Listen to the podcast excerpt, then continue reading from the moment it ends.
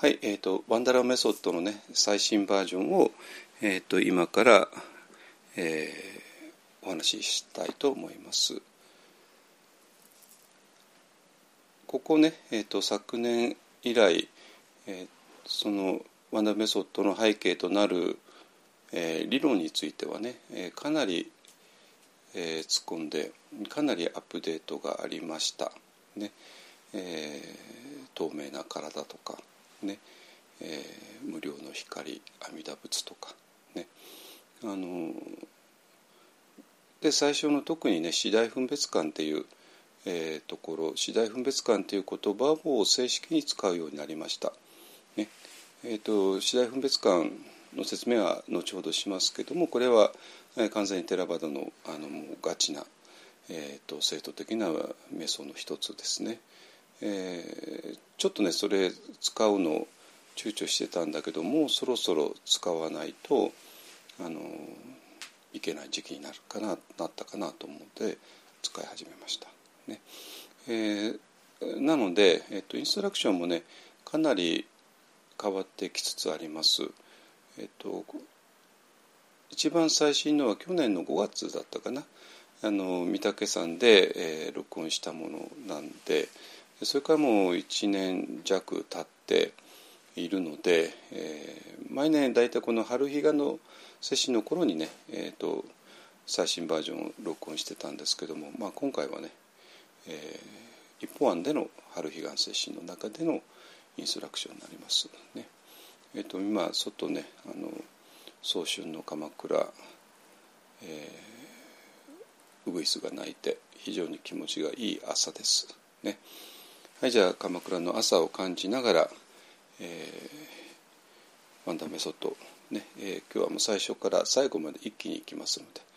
あの最後はねアナパナサティで終わりますから、えーと、私がアナパナサティのインストラクション入れますので,、えー、でその後はもう各自自由にあの長さやってみてください。私らは途中であのインストラクションの後止めますけども皆さんはあの止める必要ないですからそのままあの納得いくまでアナパナサティをねやってください。よろしいですか？はいじゃあまずね、えーと、姿勢からいきましょう、えー、今、えーと、座布団と座布ね、えー、の上に座っていてで座布にちょこんとだけお尻を乗っけてで、えー、両膝が座布団の上になってますね。でこの3点で支えるんだけどもこの3点のバランスの取り方が全てです。よろしいですか、えー前に行き過ぎたり後ろに行き過ぎたり右に傾いたり左に傾いたりしないでこの3点でうまくバランスを取るようにしてください。ねえー、なので、えーと、座布の上にお尻を乗っける、えー、どのくらい深くどのくらい浅く、えー、のも非常に大事になってくるしもちろんあと座布そのものですねあと座布団そのものも非常に大事になってきています。ねえーと、座布座布団に関して、えーと、何がふさわしいか分かんない人はあの一本案の方でもねあの、えー、半田座布工房さんと、えー、協力してあの非常にいい座布と座布団を用意してますのでもし、えー、関心のある方はちょっと一本案の方へ問い合わせてください。はいじゃあ今、えー、3点で体を支えました。ですか？一つの足を自分の体につけて、えー、もう一つの足を、えー、ももの上に乗っける。ももが届かない人は、えー、ふくらはぎの上でもあるいは、えーと、座布団の上でもいいですね。座布団の上置くのはシッダーサシッダーサナってね、まあそれもヨガのあの座り方の一つですから。えっと、まあ前週の方だとももの上に乗せちゃいますね。それがまあ半下不座です。で両方とも乗せると結果不座なんですけども、まあ、結果不座はね人によってはかなり厳しいので、まあ、半下不座で結構です。はいじゃあゆっくりと体を左右に揺らします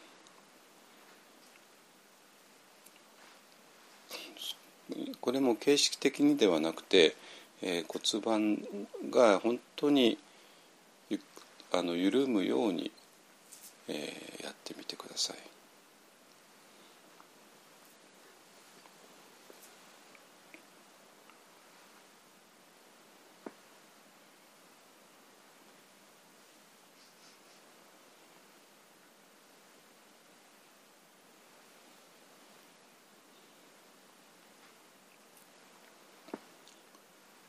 はい、上半身かなり緩んできました。ですか？はい、えー、45度前傾いて、えー、ゆっくりと引き戻していきます。えっと体をね縛るようなもの、えー、例えば眼鏡とかねあのそういうものも外してくださいね。でまあ座禅一人でされるんだったらもうマスク必要ないですからマスクも外しちゃってください、ね、はいじゃあ肩を上げましょう。上げて上げて上げてストンととして。上げて上げて上げてストンととして。はい息を吸いながらですね。上げて上げて上げてストンととします。でイメージとしては頭のてっぺんで天井を押し上げるっていうイメージをねロスあの前奏たちは使いますけども、まあ、その通りにしてください。で、えーと、体の中にある空気を今から吐き出します。えー、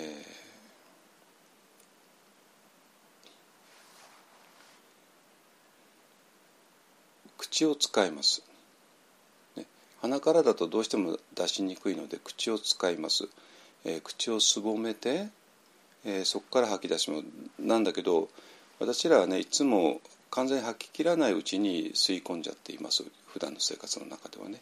えーと、だけども今は完全に、えー、吐き出してもう驚くほど吐けると思います。絞り出すように吐いてでもこれ以上出ないというところまで入ってから、えー、ただ吸ってねその時はもう別に吸おうとしなくても勝手に空気が入ってきますので。えー、それを3回やります。はいじゃあどうぞ。吐き出してください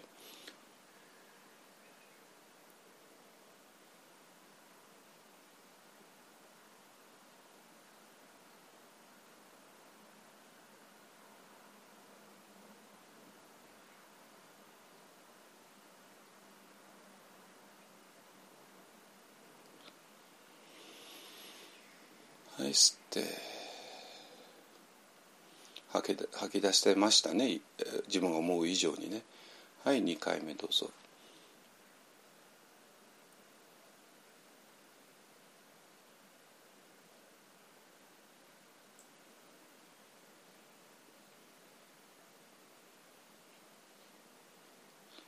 はい吸って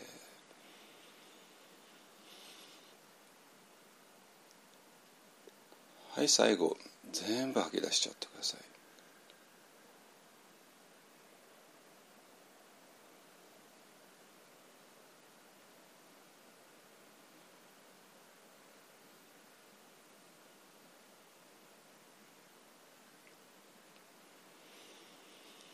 はい吸って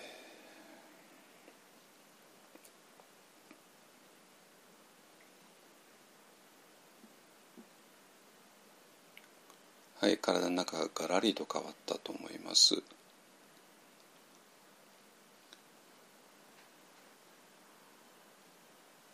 はい、えー、下の先をですね上の前歯の根っこに置きましょう。そして口を閉じます。そうすると口の中にスペースがもう残らないので、えーと、唾が湧いてくるということはもうないです。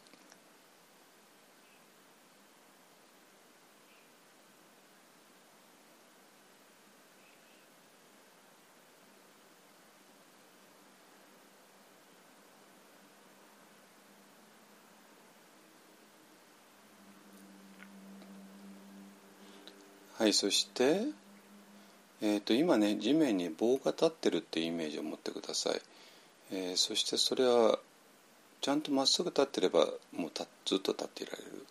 だけどちょっとでも傾くとガタンと傾いてしまう。で傾かないようにするためにちょっとなんか支えが必要になってくる、ね、えっ、と私らの上半身もそうですね、えー、ただまっすぐに立ってたら何の支えも必要ない。でもちょっと傾いていたら支える必要があってその支える筋肉がやがては非常に痛くなってくる。ですか？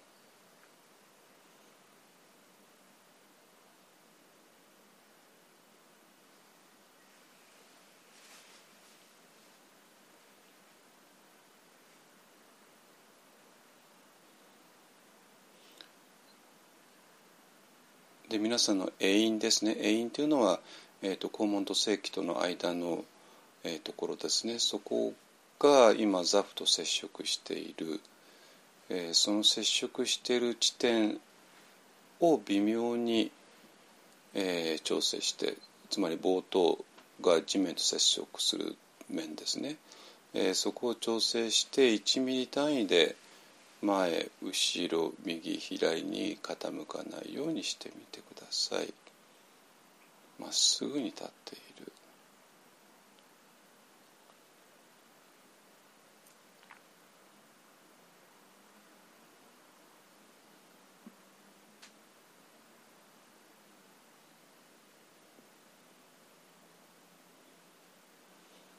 はいじゃあ鼻から1回だけ空気を吐き出しましょう。はいどうぞ。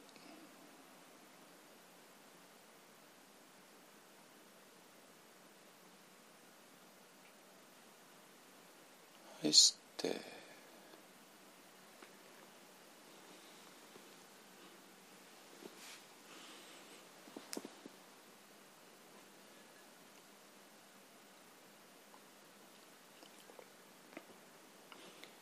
はい、えー、ここから先はね、えー、もう呼吸を人工的にじくることはないです、えー、もう皆さんの体が一番どのくらい呼吸すればいいのか分かってますのでそれに任せてください。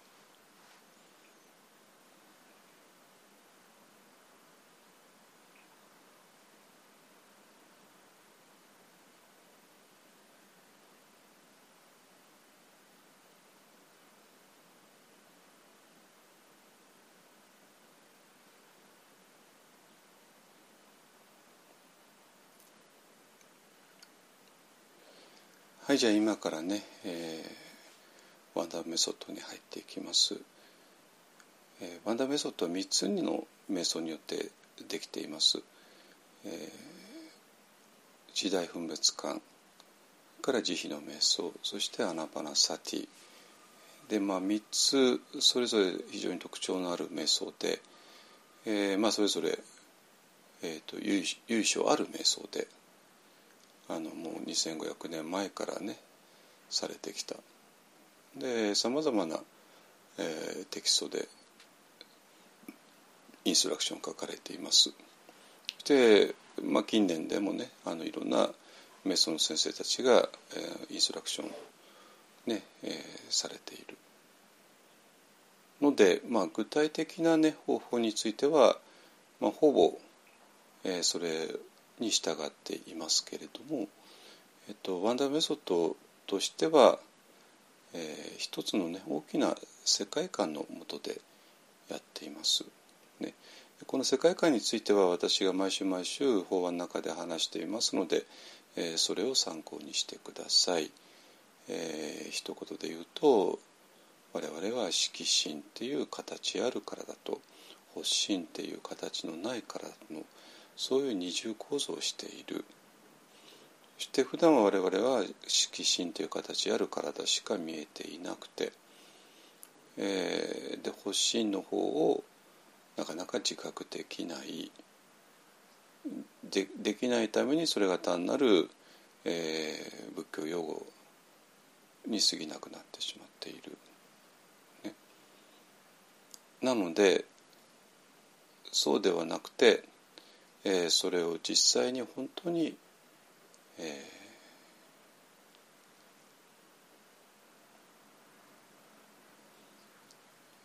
実感する、ねえー、それを今から目指していきます。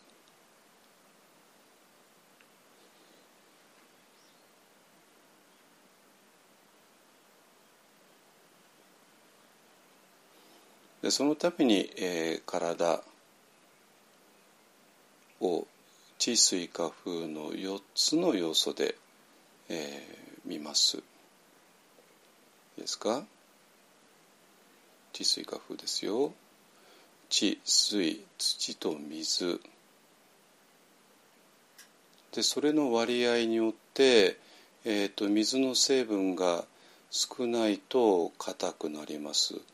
それは、えー、レンガのようなも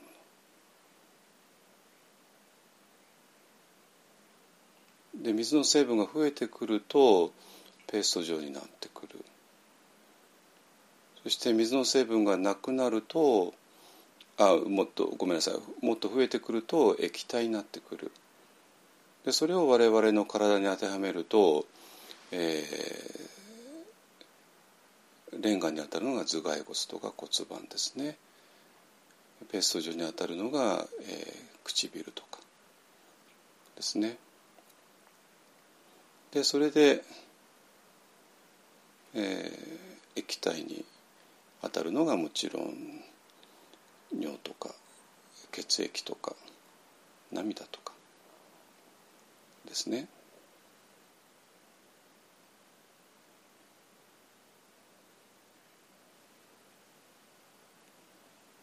はい、でそれを自分の中の体に当てはめてみてください。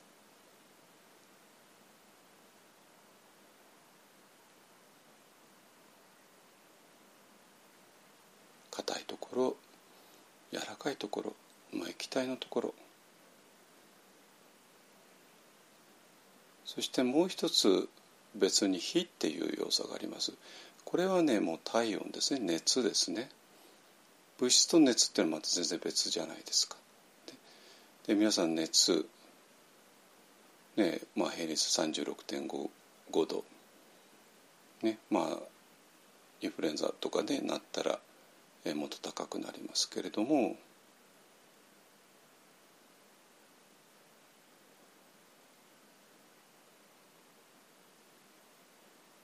ですね熱の要素がありますね。それともう一つは風の要素風っていうのは力です、えー、船のね補船を想像すれば分かると思いますけども、えー、補船風を受けて船が進んでいく、ね、風は力です。でそしてその力が皆さんの体の中にもあって、えー、体を動かす。それから体をキープする。ですね。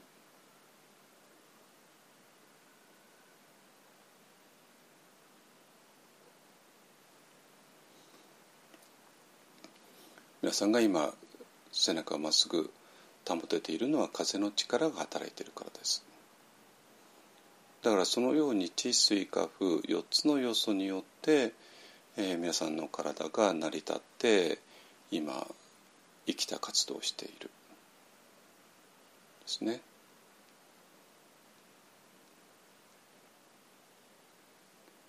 はい、えー、それを自分の中の体の中に当てはめてよく感じてみてください。ですか地の要素水の要素火の要素風の要素でそれが形ある我々の体の実際の姿ですね。でそこから出発して我々は、えー、今から形のない世界へ入っていきます。えー、まずは体を通してそして形のない世界に入ったら、えー、そこにあるのが慈悲とマインドフルネスなのでで慈悲を深めてマインドフルネスを深めていきます。でですか？はい、えー、そしたら、えー、治水化風見ていきましょう。えっ、ー、と手に関してはね今はもうあの、えー、両手を膝の上に乗っけるだけで結構です。えー、その後ねその、えー、手のひらが上に向くように置き直しますけども、えー、と今はちょっとカバーするだけで結構です。ね。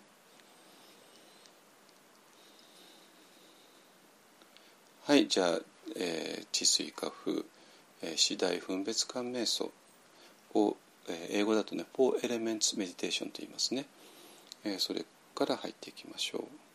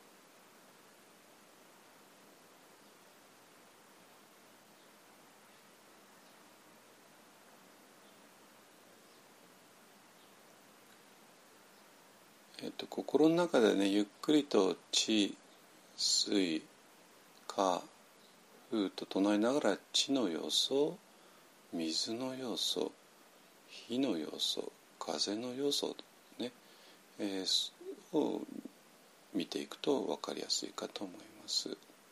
ゆっくりとね。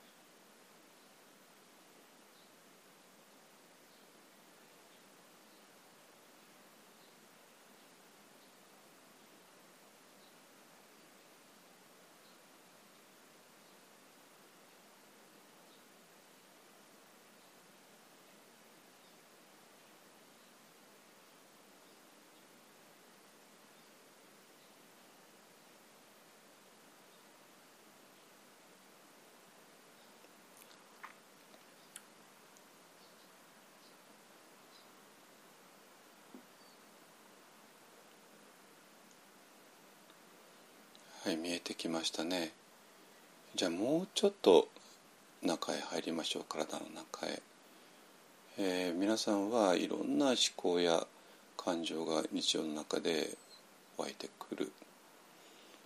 でその時そういう感情っていうのは抽象的に湧くわけではなくて必ず体の中にある反応を引き起こします。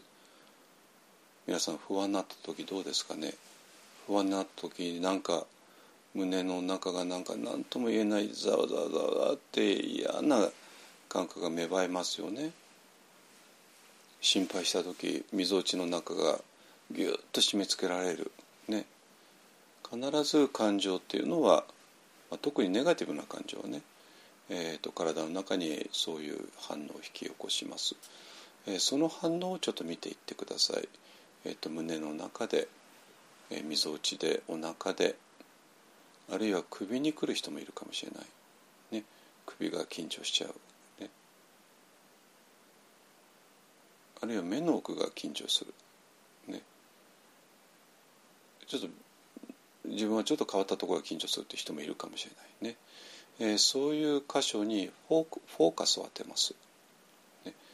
え、これはセラピーの、ね、フォーカシングとほぼ同じやり方です。ね。えー、体の中に現れてるある反応のが何から来てるのかを見るのがフォーカシングですけどもそれを見てください。ね、青空のフォーカシングです。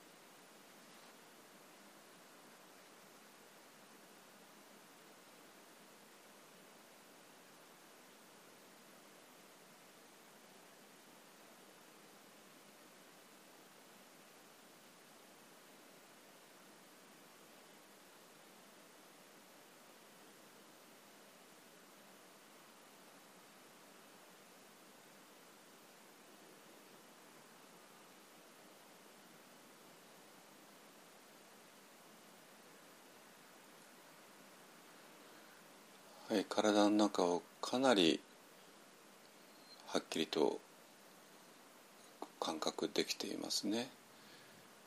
ではその注意の感覚を、えー、おへその下、まあ、大体5センチぐらいのところにある丹田という場所、えーと、ヨガでいうと第二チャクラの場所ですね、えー、そこに移動してください。そして今そこで何起こってますか？息を吸ったら膨らんで息を吐いたらへこんでいる。吸って吐いて膨らんで縮んで、えー、その2つの現象がシンクロして起こっています。それを感じてみてください。膨らんで縮んで吸って吐いて。でそうするとそこから何かが皆さんの体全体に広がっていきます、えー、それも感じ取ってください。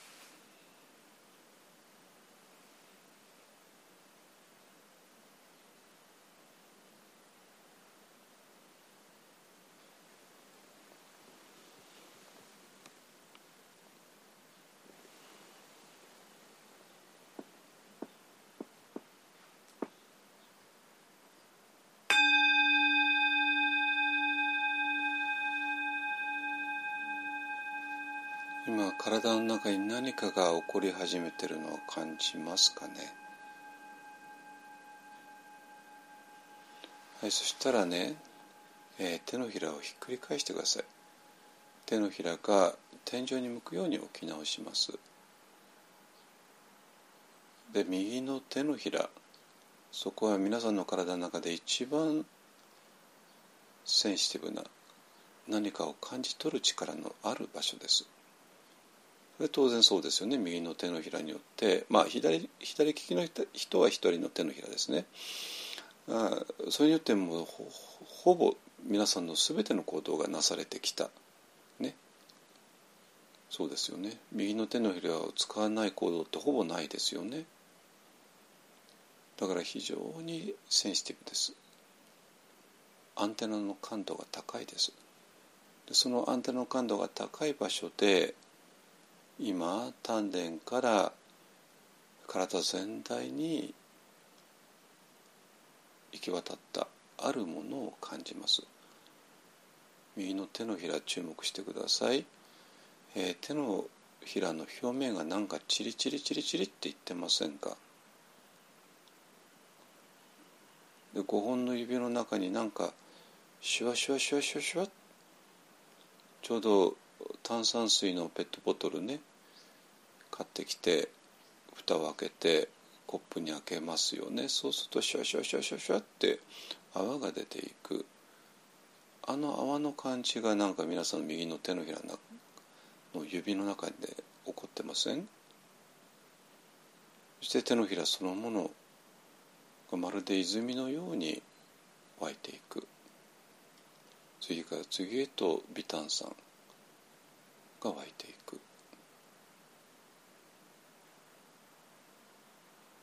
はいここが入り口です。ここが入り口。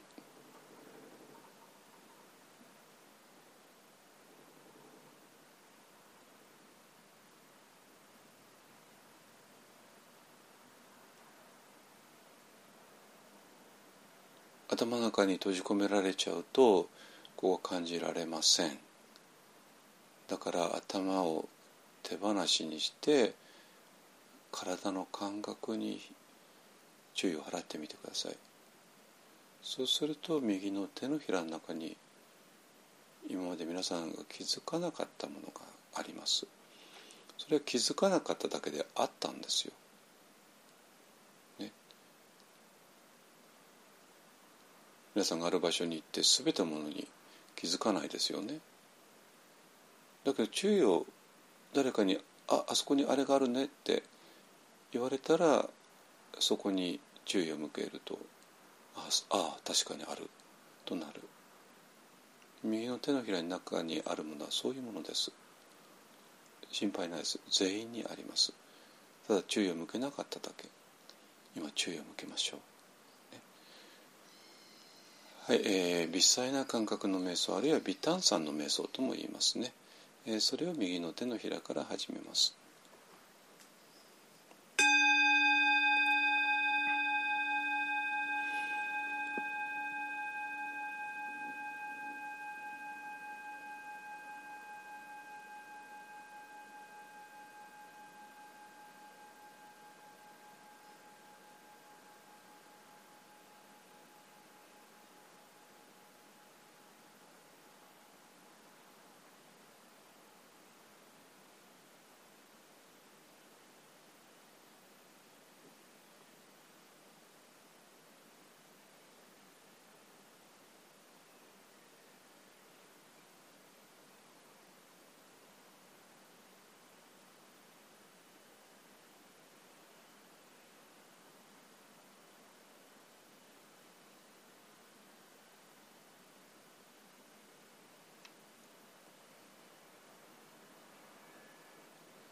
はい右の手のひが全く違う存在になってきましたねでもそれは右の手のひらだけじゃなくて体全体が全部そうのはずです、えー、それを今からチェックしていきましょう右の右腕全体まずは右肘二の腕肩を感じます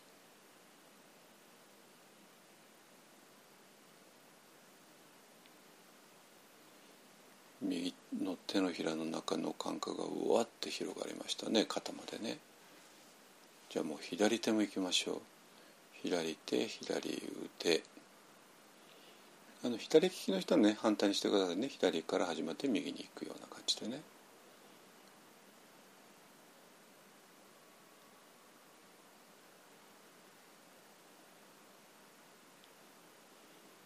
わなんか両腕がなんか全然別の存在になってきた。じゃあ足へ行きましょう。右足の先がつま先になってますよね。つま先に注意を向けてください。つま先に注意を向けるんだまあなかったでしょうけど今は向けましょう。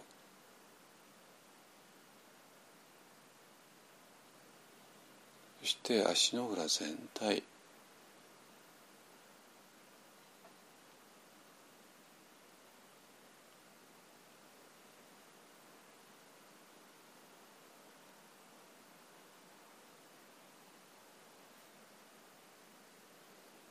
足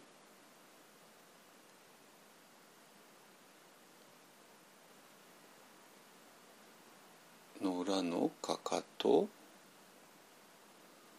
土踏まずからかかとにかけて感じてそれから足首へ行ってアキレス腱がありますよね。そしてそれはそのままふくらはぎにつながって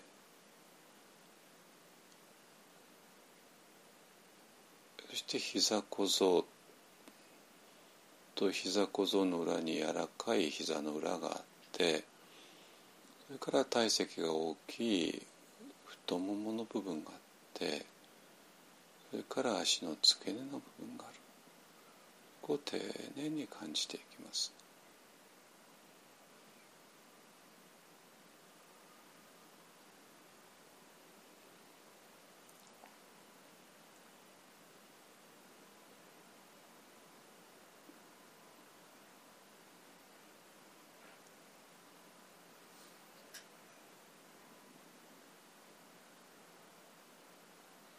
で左足も同じようにしてみてください。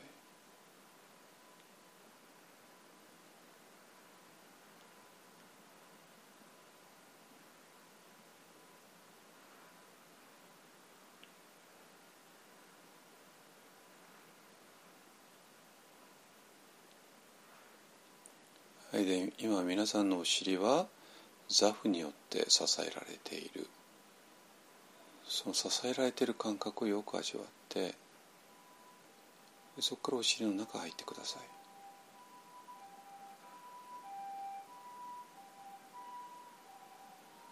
お尻の感覚は分かりましたね、えー、そしてそれと今の右足左足をつなげたら下半身になります。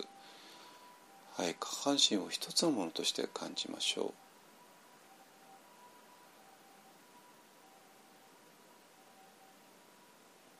半身体積大きいです。その中を微細な感覚が微細なエネルギーが微炭酸が満たしていく。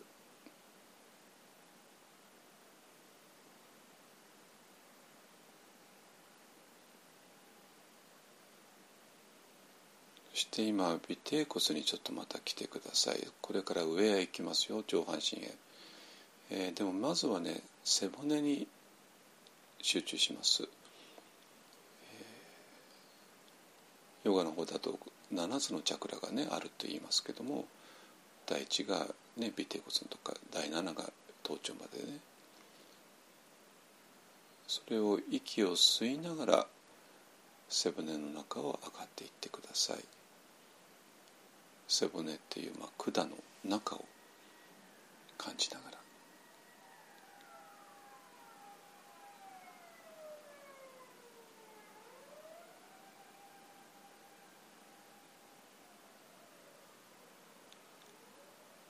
息を吐きながら降りていく。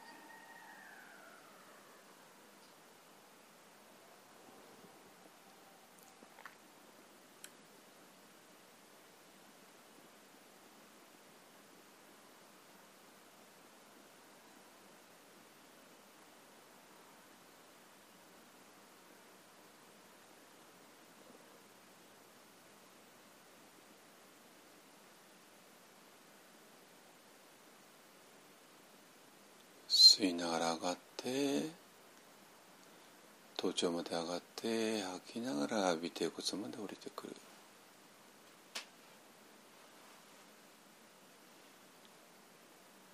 背骨っていう人間の体の中で一番大事な大動脈。でそこに今微細な感覚が満たされていくはいじゃあ今度は背骨だけじゃなくて上半身全部ですね、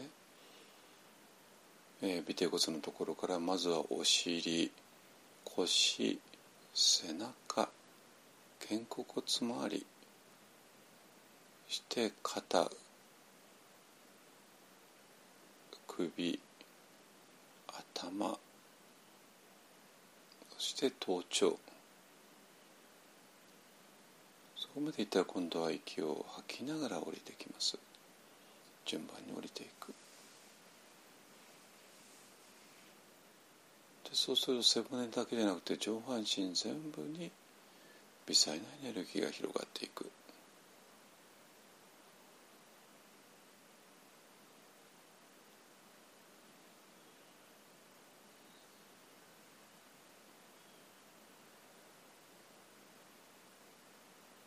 はいじゃあ今まではちょっと部分部分でね手足ね上上半身でねやってきましたけど今はもうそうではなくて体全部全体として捉えてみてください。そしてその皆さんの体全体の中に微細なエネルギーが広がっていく微炭酸が広がっていく。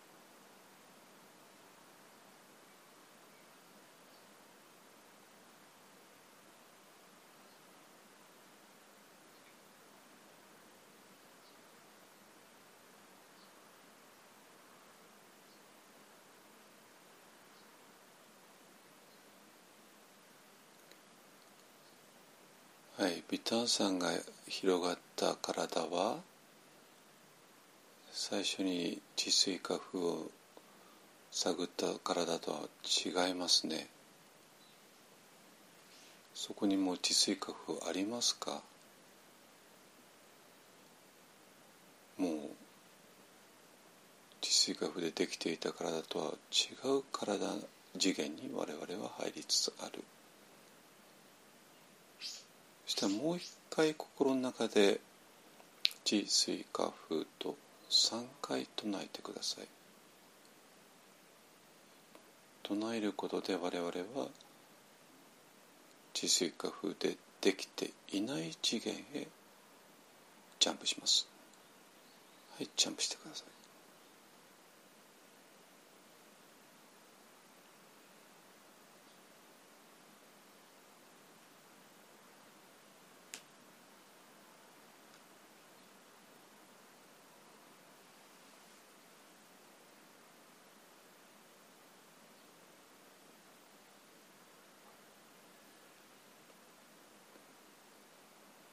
はい光が見えてきました。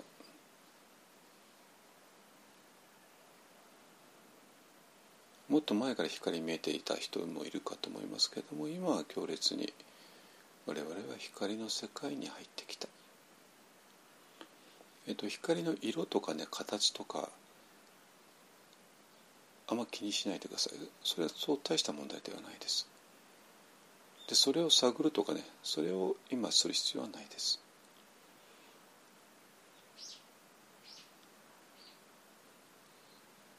そして今我々はもう形のある世界私の体形ありました。だけど今はもう形がない世界へ入りつつある。もう腕の形はないでしょ足の形はもうないですよね。形のない世界。だからそれは計測することはできない。測ることはできない。無料の光。無料の光のことをサンスクリットでアミターバと言います。アミターバブッダ。阿弥陀仏ですね。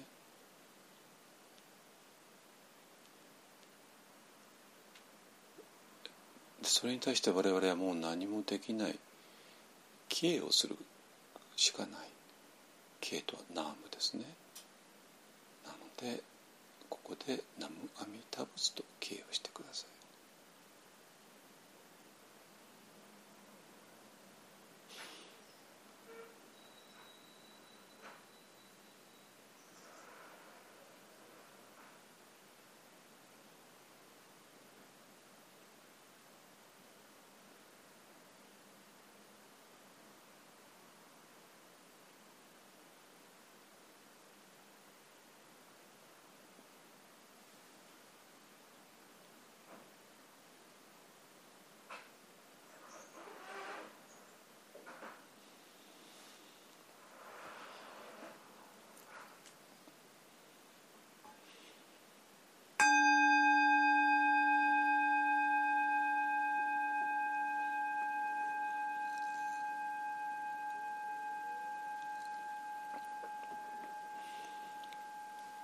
はいで手をですねちょっとまた元に戻しましょう、えー、手のひらで、えー、膝を覆うように置き直してください。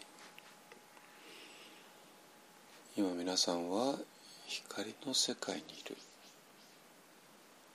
そこはもう今までいた世界とは違う。形のない世界に入りつつある。まだ完全ではないでしょう。入りつつある。でそこに何か別のものを感じませんか？何か非常に温かいエネルギー。私らがかつていた場所いつもネガティブなエネルギーにね満ちて自分自身も満ちて周りにも満ちて。そこでギスギスギスギスギスギスギスギスしていた。でも今はそれとは全く正反対のエネルギー。それを慈悲ですね。慈悲。みんなが幸せであってほしいと願う気持ちです。そういう慈悲がまるで上からシャワーのように降ってきてませんか？ね。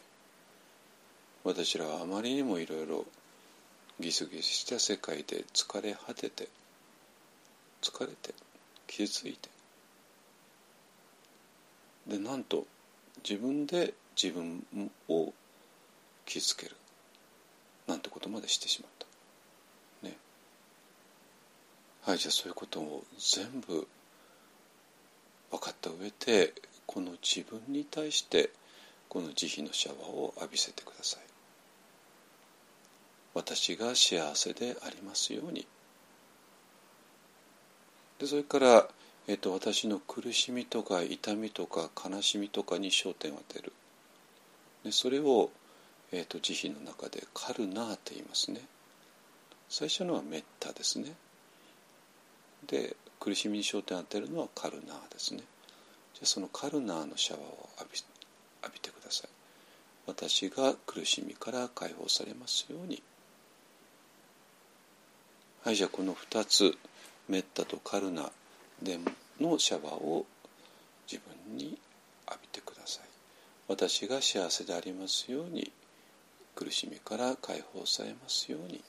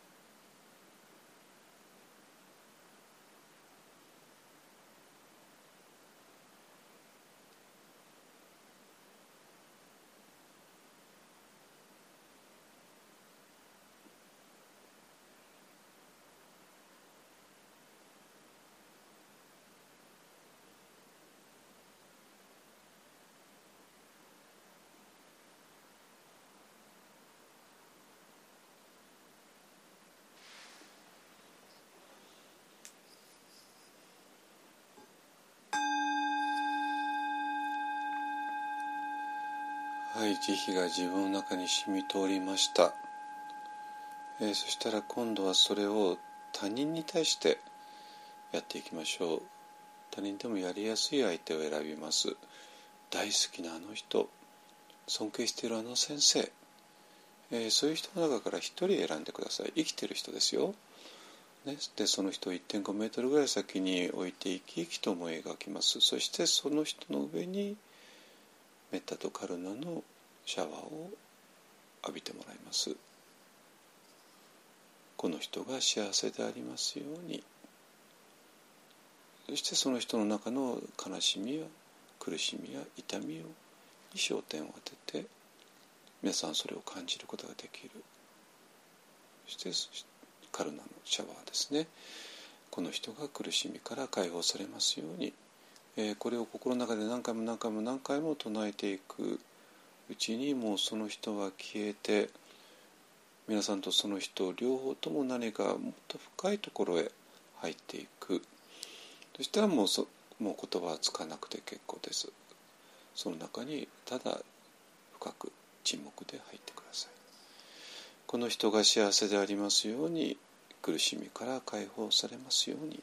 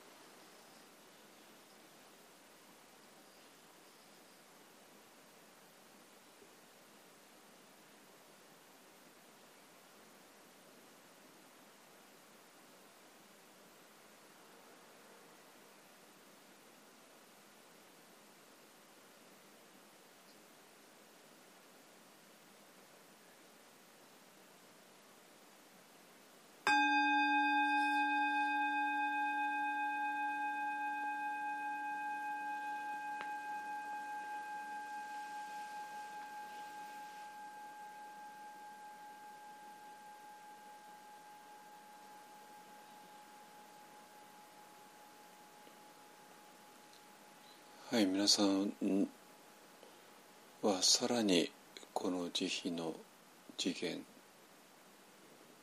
の中に深く入っていくから皆さんの全てのものが慈悲に満たされていく特に皆さんの目がそして皆さんの目がまるで慈悲の目になってその目を通して見える世界というのは今までと全く違う世界です。そしてその新しく見えてきた世界の中では皆さんにとっての大親友この世で一番大切な人とそして今日初めて会った赤の他人ただ単にセブンイレブンで一緒になっただけの人江ノ電の車内で一緒になっただけの人赤の他人。それがもうみんな同じに見えてしまう。みんなが大事に思えてしま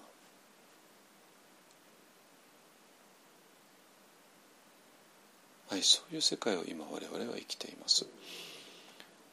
はいじゃあ皆さんが、えー、今日でもあるいは昨日でもえー、街の中で出会った人たちたまたま出会った人たちですよ。偶然赤の他人もう二度と会うことは多分ない人たち名前もどこの人かも知らない、えー、そういう人をなんか一人ぐらい思い出してください、ね、はいじゃあその人をまた1.5メートルぐらいに生き生きと思い描いてその人に、えー、慈悲のシャワーを浴びてもらいましょう。この人が幸せでありますようにこの人が苦しみから解放されますように。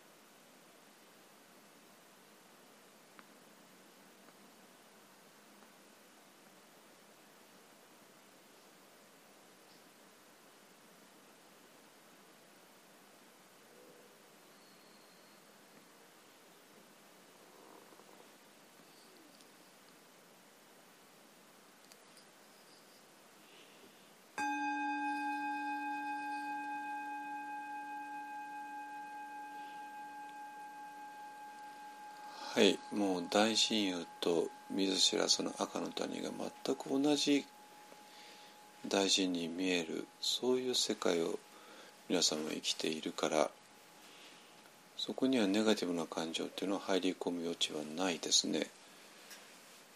なんだけども残念なことに我々の人間関係のほとんどがねネガティブな感情に左右されてきた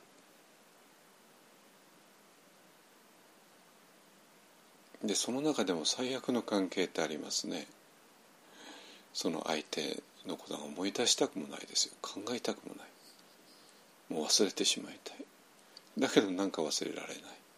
ね。で皆さんまだその人に縛られている。もう手放しましょう、ね、はいじゃあそういう最悪の関係の相手を目の前に置いてその人にも慈悲のシャワーを浴びてもらいます。その人もまたいろんな苦しみを抱えて生きている人じゃないですか。ね。はいじゃあその人の、えー、幸せと苦しみからの解放を願いましょう。この人が幸せでありますようにこの人が苦しみから解放されますように。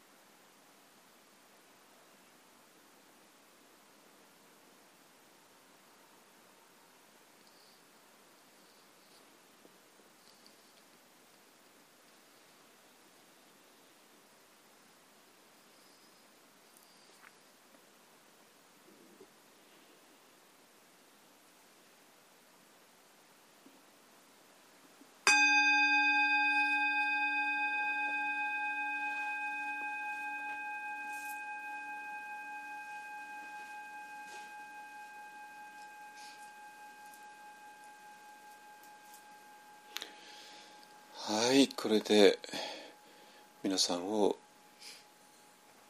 縛っていたもの皆さんに重くのしかかっていたものが全部解放されました、ね、皆さんはこの世界に対してひたすら明るい気持ちしかも持ってないはずです。じゃあそれを表現しましょう。いいですか、えー、この世界地球上にあらゆる人間とあらゆる生き物たちがいる、え、そしてこの世界では見えない存在も当然ある。仏教では六道地獄崖畜生修羅人間界そして天上界、え、その中を我々は行ったり来たりしながらみんな結局は苦しんでいる。ね、はいじゃあそういう人生き物全ての存在を思い浮かべて、えー、そこに一気にそこをシャワー慈悲のシャワーメッタとカルナのシャワーを浴びてもらいますですか？生きとし生けるものが幸せでありますように生きとし生けるものが苦しみから解放されますように。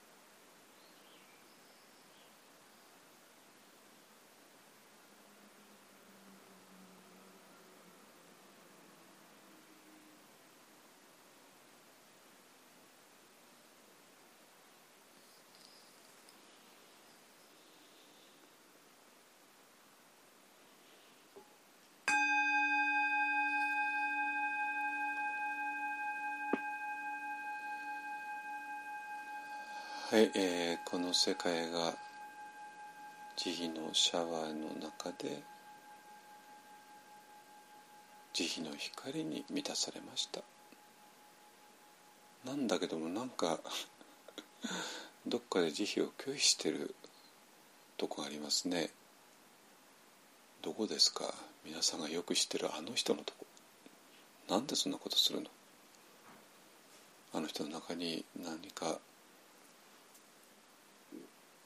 ダークなエネルギー真っ暗な煙があってそれが必死になって慈悲を拒絶している。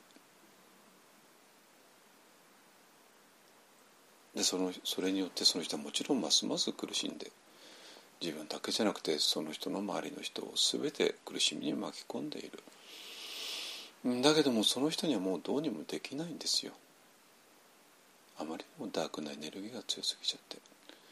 なので皆さんはそれそのダークなエネルギー黒い煙を吸い込んであげてください。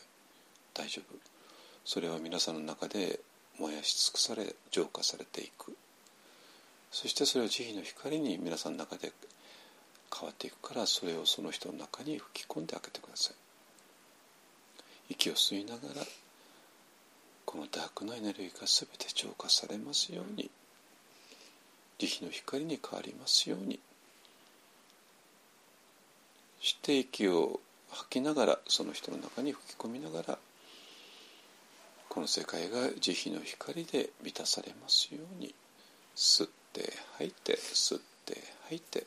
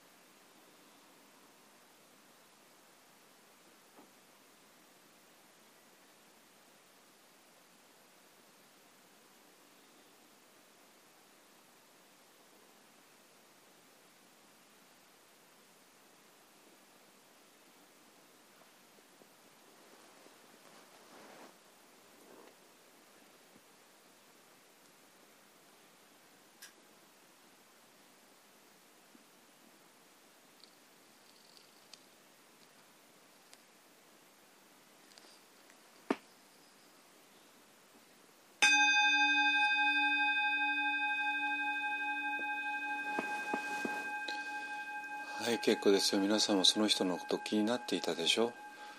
でももう大丈夫。その人の中にも慈悲の光が染み込んできました、ね、はいで今ね、えーと、吸ってること吐いてることが非常にきれいに見えていると思います。でそれをそのままアナパナサティへねつなげていきます、えー、ですので慈悲のメスはここで終わりますのでえー、そういう慈悲の対象とかねそういうものは一旦もう置いといてください。今から純粋に吸ってること吐いてることですね、えー、我々の普段の心はもういろんなとこへ飛び回って一箇所にとどまることはできない。でそれを無理やり一箇所にとどめるのではないんですよ。ね、今体が形のない次元に入ってそしてそこは慈悲の場所であった。だから今皆さんの体の中を光が満たしそして慈悲のシャワーがそこを降り注いでいると思います。ですか？光と慈悲のシャワー。ね。えー、その時に皆さんはマインドフルネスな状態になる。もう皆さんの心の中には好き嫌いっていうものはない。そして物事をありのままに見えている。でマインドフルネスの対象っていうのは何でもいいんですけれども、えー、と一番代表的なのがね呼吸ですね。吸ってること吐いてること。アーナとアーパーナ吸う息と吐く息、えー、それに対してサティマインドフルネスね。えー、なのでそれをアナアナパナサティと言いますね。これ最も古い瞑想の一つですね。吸ってること吐いてること。そして吸う時、ねえー、吸う息は始まり真ん中終わり。でそれからしばらくしてまた、えー、吐く息が始まり真ん中終わり。その始まり真ん中終わり。始まり真ん中終わり。ねそれが全部見えている。見ようとして見るんではなくてただ見えている。ね、えー、その世界に入ってください。ね。はいえーと、一応ねあのインストラクションは、えー、ここで一応打ち切ります、えー、なので、えーとこのねアナパナサティは、えー、皆さんがもう好きなだけやってみてください。ですか？で、えー、終わった時、えー、また息をね3回ゆっくりと吸って吐いて吸って吐いて、ね、でその後体をもう一回、えー、よくゆすってください。ね。右から左へとでもう長い間ね膝を曲げていたので、えー、膝がちょっとね痛みとかあると思いますので一回ねあの足を伸ばしちゃってください。伸ばして。で特に膝の裏ですね、えー、裏をよく伸ばしてくださいね。でその上で、えーと、両手で持って、えー、膝こそをガシッと掴んででガシガシガシガシッとねあの膝小僧と周りの筋とか何かをほぐしちゃってください。もうかそれはかなり力入れて。ね、えー、でその後あの膝の周りとかね、えー、太ももとかねふくらはぎとかでその辺り触って痛いところをね指圧とか、えー、マッサージとかねしてくださいね。はいじゃあ、えー、鐘を3つ鳴らしますので、えー、アナパナサティに入り入ってくださいねで終わりはもう皆さんあの十分だと思った時点で終わってください